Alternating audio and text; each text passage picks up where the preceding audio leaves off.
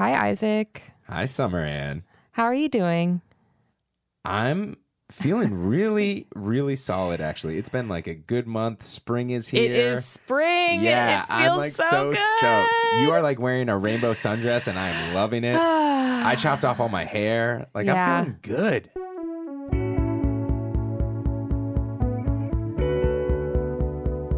My name is Summer Anne Burton, And my name is Isaac Fitzgerald. and this is our podcast. It's called The Tell Show, and it's about storytelling and oversharing. Um, and in keeping with that, on this episode, we're going to talk about bodies. And all the messy, messy, mushy. Ooh, mushy. Well, I'm very excited to talk about bodies. We also have an amazing guest, um, Lorelei Lee, who's a writer and an adult film actress. She's also a director and an activist. She's going to join us in a little bit, and we're very excited. Uh, but before she comes on, Isaac, like, you have a body. I, I do, I do, I do. This is one of those topics, like I've talked about this in the past uh, and kind of the issues that I've had with my body. So, one of the things I wanted to talk about on this show is when I feel most comfortable, actually. Oh. And for me, that is when I'm skateboarding. And this has been true. I think it's one of the original things that drew me to it. But ever since I was even a teenager, when I was on a skateboard, and I was I was kind of even a bigger teenager. It just took the weight away, like just rolling on this board, mm-hmm. like made me just feel so much more comfortable. But like even when I'm falling, even when I'm failing at skateboarding, even just the other day, I bit it really hard and I just like hit the ground and rolled. Uh, and, and a kid, like a, a dad and a kid, were walking by, and the kid was looking at me, and the dad actually said something along the lines of, "That's why you shouldn't skateboard. That's why you can't skateboard." And I actually, to me, it was so important that I pop up and jump back on the board and just keep going and like to kind of show this kid, hey, this is actually why you should totally do it because Yeah. it's fun. But that's where I feel comfortable. So, what about you and bodies? You I mean- also have a body. I do have a body. I do, unfortunately. Um, I don't know. I know. I know. But I was thinking about what I like about my body, and it's funny. Like I, there are certain things, but one of my favorite things is like the scars that I have. And my favorite scar that I have, I thought I, I would tell you the story about it. yes, yes. Uh, so I have a scar on my side, and it's from when I was 14. My first job, I worked at a horse stable. Were you in a castle? No, I just I I was into horseback riding and Okay. lessons are really expensive. And you were in Texas. I was in Texas, yeah. And you could I could I worked to pay off the lessons. Like I basically worked in exchange for being able to ride. And one day I was at work. I was like I said I was 14 and I was at work and I was in a a I was in a stall with a horse and it was kind of an aggressive uh, this horse had like some aggression issues and I was just moving like from one end of the stall to the other and he reached around and just bit the side of my body Holy shit. and like people don't realize horses but like they don't have sharp teeth but they have like very strong mouths so he just like clamped down on my on like my my 14 year old love handles and the the reason why I like the scar so much is because I'm really proud of myself for how I handled the situation. Like I just I didn't feel anger and I walked away and I closed the door and I like put the thing that I was holding like the hose I had like away and like walked the like half mile to the office and called my mom and was like I think you should probably come get me. And like I just I don't know like it's a scar of this like random thing that happened but it also always reminds me of like my best self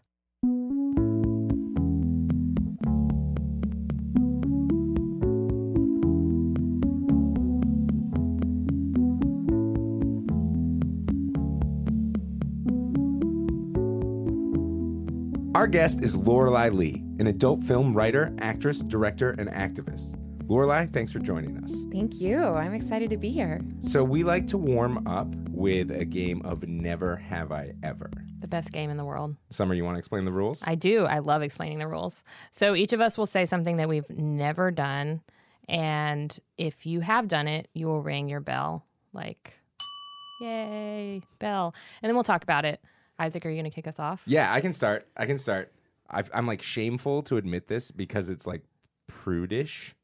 Uh, Get like it out. I feel I like how you just, like, Too much disclaimer. It's just I feel like anyways. All right. Um never have I ever sent or received any kind of like hot photo. What? Like never a dick pic, never Yeah, no no I know. I know. I know. I've received way too many. so many, so many dick pics, so many. I told you I'm embarrassed. Like I'm like uh. I'm really red. Like I feel like I, a modern You man are should do this. I'm surprised. I'm a fan of sexy pictures. I, I don't know. I Talk to me. I have a lot of issues about my body and like I I feel better about it when I'm like sending sexy pictures than I do like in a real life sexual situation because it's like you have I feel like I have like full control. Awesome. I mean, that is some film theory right there. That is some serious third wave feminism explanation for porn, actually. Right. Yeah. Um, yes, I have also, you know, been paid to send many sexy pictures. I don't think that counts in this conversation, right? But uh, and received many unsolicited dick pics, like every day, a hundred. Yeah. It's I, I just like A hundred you know, dicks. Yeah, and it's like, you know, I do look at dicks professionally, so I don't understand what compels people to think like, and she needs to see mine. But um yeah, I have also, you know, personally sent some some sexy photos and received some sexy photos and accidentally taken sexy photos and uploaded them to like Flickr. I do feel like that. I think that's part of my like hesitation is like it's a crazy world out there. But at the same time, like, I feel like A, the trust that you put in someone when you sext with them is kind of hot. Mm. And B, that like, I am now so progressive in my like views on this stuff that it would be so much worse for them and their reputation than it would be for me. All right. Anyway, You want to go next? never have I ever borrowed a significant amount of money from a friend or lover. No. No. I don't think I have. Man, I we're really so responsible in this room. I Yeah, really I'm surprised. I thought I was like special, but now I feel like an asshole. and I feel like just we're taught from such an early age not to mix friends and money. Yeah. Like I don't. I, I but almost. I have loaned money to friends and Yeah. boyfriends So have I. on multiple occasions. many times. uh, all right, your, your turn. Okay. Uh, yeah, I have a disclaimer too because this is like really scandalous for me to admit, which is that uh, never have I ever watched porn to masturbate. Oh. What, I know, I know. It's like a professional failing. It's, Lorelei? I know, I know. Okay, I It's just like it's not that surprising to me. I feel like if you work in an ice cream store, you get tired of ice cream. mostly when I watch porn, I'm in a room full of people, like an office. People Mm-hmm. are like eating their lunch next to me, and it's totally not a sexy time. Yeah. um and i started making porn when i was 19 and then i was already in porn the first time i watched it and it is kind of like that thing you're saying where i'm like you know i i see something and i'm like oh that's nadia i should call her you know i don't but i don't yeah i mean i've tried as you like I, I tried watching like anime Oh, you know, because yeah. that's pretty removed from um, my experience, and it's hot. yeah. But I, I always just get into like critiquing it and thinking like, oh, I should make something like this. You know, Mm. I never, I don't know. So we uh we've had you here. We've got our little uh, never have I ever's out of the way. Yeah. Um, and we're here to have you uh, tell a story.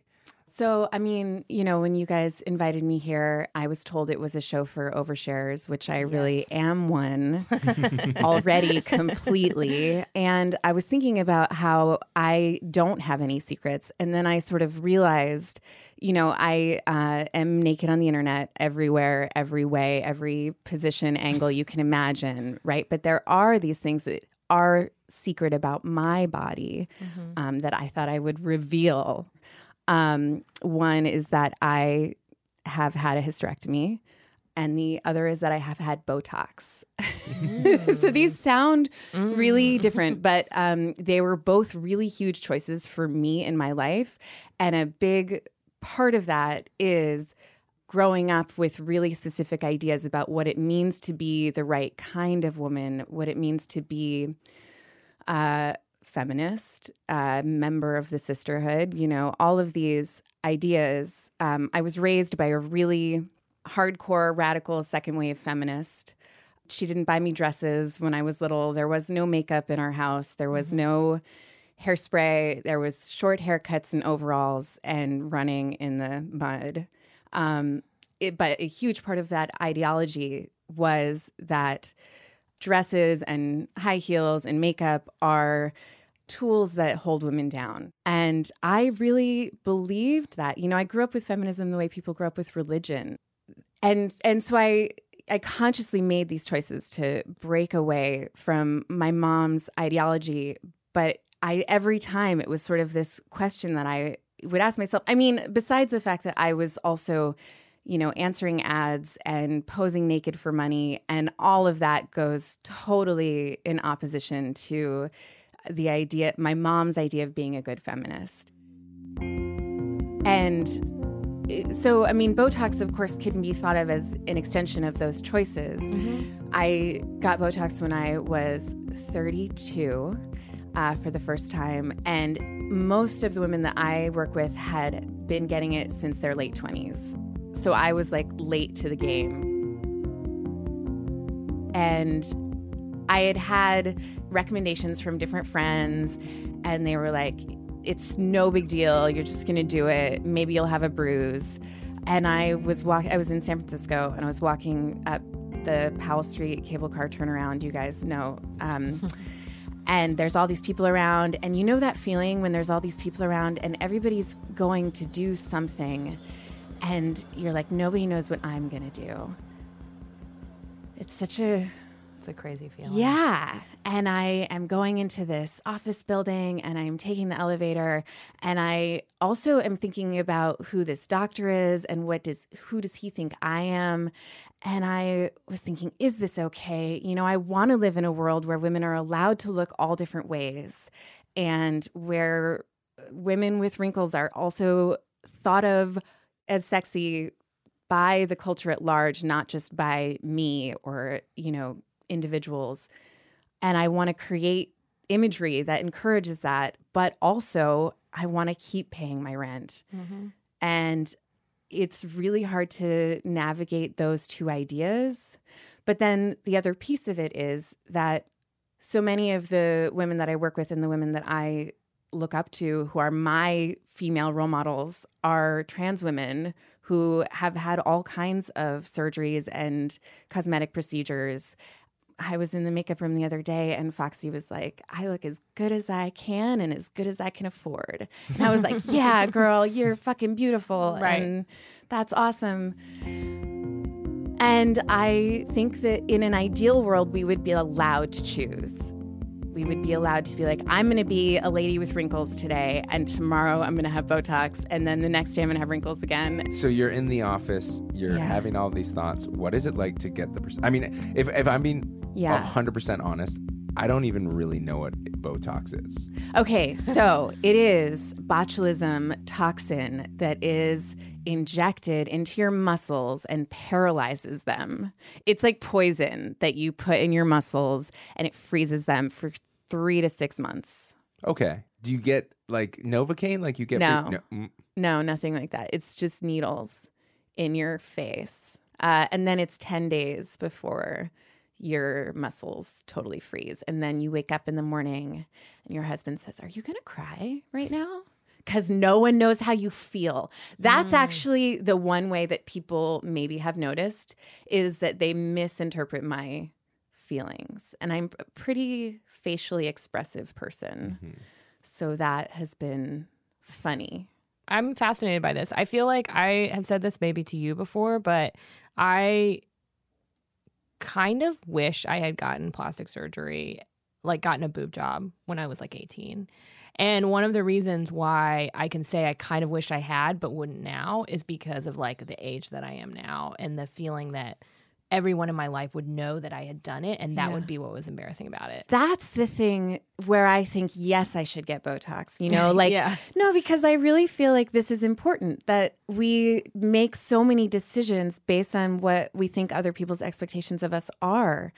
And in my ideal world, like, you would you would just choose on a Mm-hmm. day to day basis, like what you're going to, how you're going to construct yourself. Like m- people, um, my, this is the thing I was trying to say about my mom is that she really believed in the supremacy of the natural, right? Like the Mm-hmm. idea that somehow everything you do is supposed to be as natural as possible. Mm-hmm. And I just really believe in the opposite, like the beauty and the artifice. And I thought that my mom would be really upset by it. I didn't tell her for a long time. But and this, I mean, your mother obviously knows all sorts of other things about your life, but this is this one thing that you weren't willing to discuss with her. It was two years before I told her. Wow. Mm. Yeah. And how was? Can I ask what the reaction was? She was like, Oh, I want to get my eyelids done. And I was like, Who are you? Like, what happened? You know, but that's always, no, you have to know my mother. That's always her reaction. When I started dating women, she was like, I tried that once.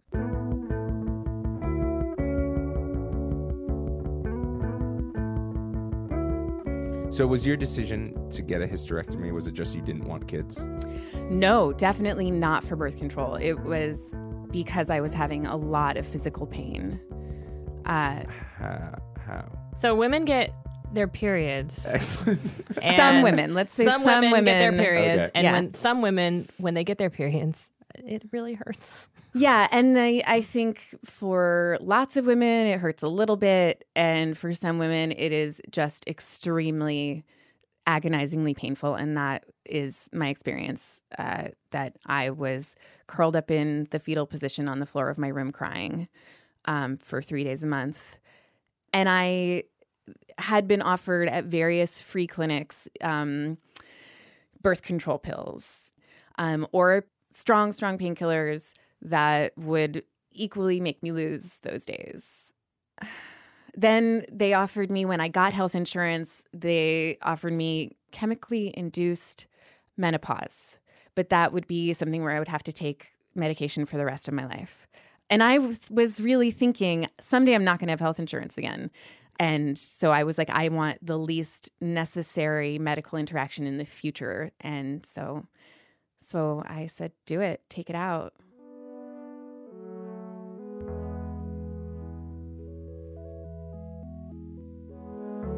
And the day before the surgery, I was shooting um, and I was doing a medical fetish scene.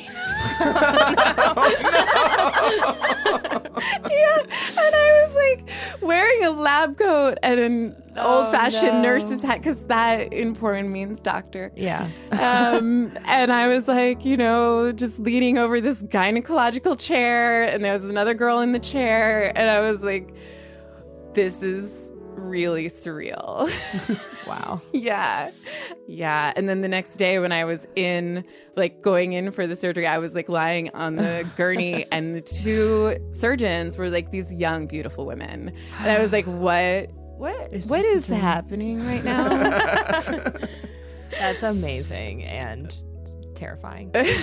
but wait, so what? So what happens? Does, so, um, they. and also, do they put you under for this one? yeah. Thank fucking God, man.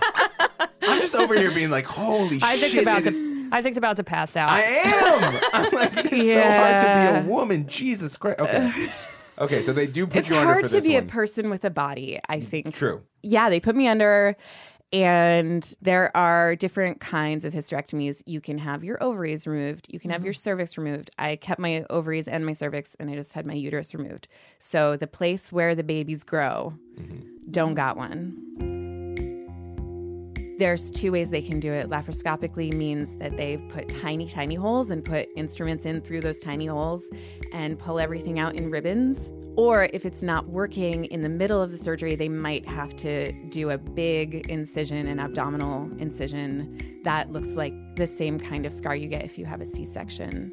Mm. And I was really hoping not to have to do it that way. Luckily, they were able to do the procedure with just the little tiny holes, and they made a video of all of it. Like, and they sent me photos of my cut up uterus. Yeah. It's, what is the deal with surgery videos? That's a really common thing. people want to know what's inside them? I guess so. And they take all of that stuff, all that tissue, and they test it for cancer. And they, you know, there's a they I think that they maybe use these photos also for a medical purpose. Right. Mm-hmm. But then she was just like, "Do you want to know what it looks like?"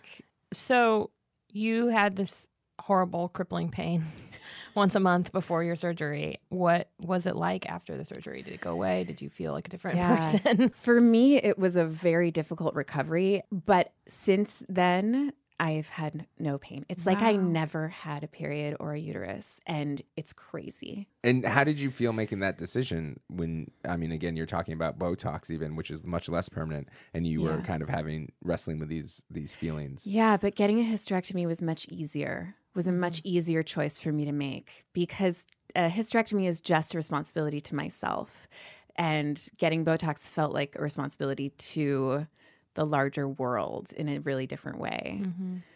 Yeah, I mean, I uh, definitely grew up thinking like someday I'm going to make a baby inside my body. But that's now seems such a foreign idea to me and really not and and you know, there's so many so many kids out there. Like if I really if I want to have children, there's uh, lots of other ways to do that. So that idea of like the fertile mother is like less of what you link with with the femininity. Well, yes and no. It's still in there. It's like my mom was Catholic, right? She went to Catholic school and she has not been Catholic for 30 years, but she'll still say the Lord's Prayer when she's stressed out. And I still, you know, I still think about that image of the divine mother. You know, my mom used to say, women can make life inside their bodies, and that's why men are scared of us. Mm. And I took that shit to heart. But mm-hmm. it's, but then I think about how fucked up that is. Just like mm-hmm. my mom, you know, decided that the teachings of the Catholic Church were pretty fucked up. Like a lot of the second wave feminist ideas that I grew up with are really fucked up and limiting mm-hmm. and really exclude so many women. Um, so I know all of that. But deep, And it's there's still deep- in Yeah. there. Yeah. I liked your analogy about how you grew up with feminism the way that a lot of people grow up with religion. Um, like I think that there are certain belief systems that you grow up with that are just they're always going to be a part of you, and no matter how much like you know mentally, it's just there's something deep. Yeah.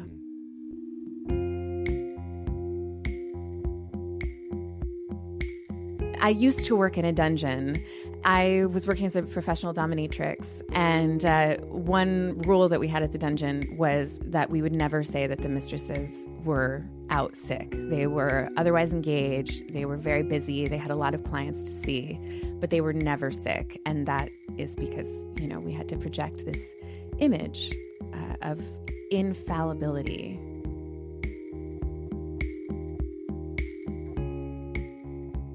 Kind of the separation of like the actual body and the fantasy. Definitely. So much of the image that I cultivate, the professional image that I cultivate, is of perfection. I mean, of the ideal, fictional, fantastic, supreme gendered being, right? Like that is, um, that's what we try to be. What has been so rewarding to me about my career is actually being behind that curtain and being in that room, being in the makeup room, being on set with so many different kinds of women. And we know that it's someone has their period that day, or that they had surgery a few months ago, or that they had a fight with their boyfriend, or whatever. And to me, that's the fantasy sisterhood that my mom taught me about, right? But it is so different than what she imagined.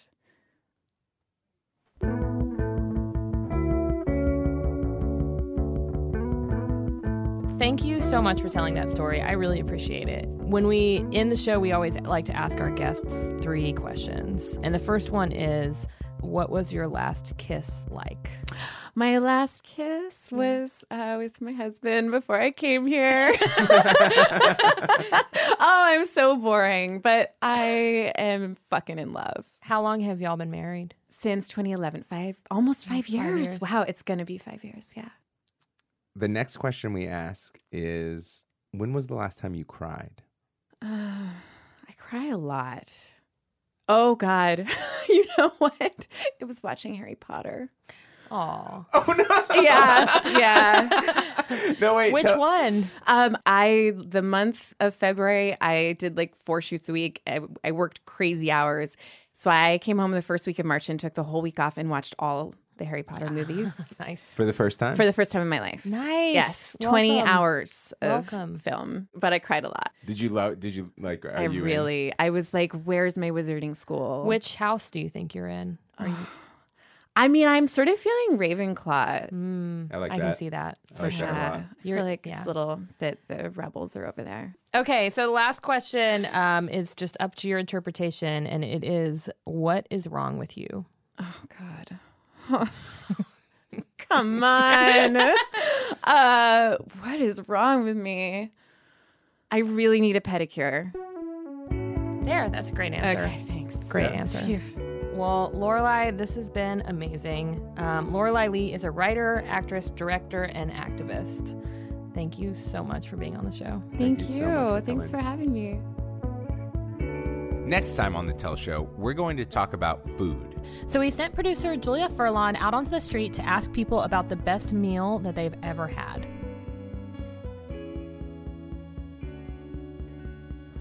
I'm asking people on the street, what is the best meal you've ever eaten, ever? Uh, the best meal that I've ever eaten was corned beef and rice made by mom, and it tastes so good that I'm 37 talking about it now. So it must have meant something. Okay, so the best meal I've ever eaten was in the markets in Japan.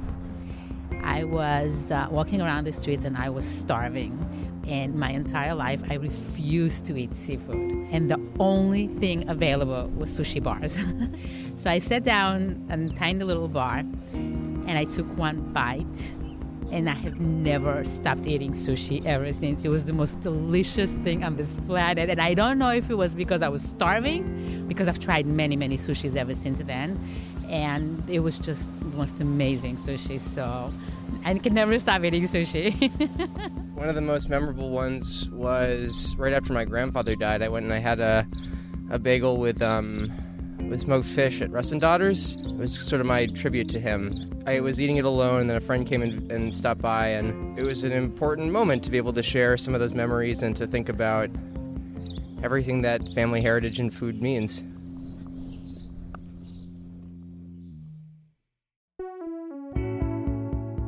The Tell Show is produced by the wonderful Meg Kramer with editorial oversight from Jenna Weiss Berman. and production help from Julia Furlan and Eleanor Kagan. Thanks so much to Paul Ruest at Argot Studios for recording the show.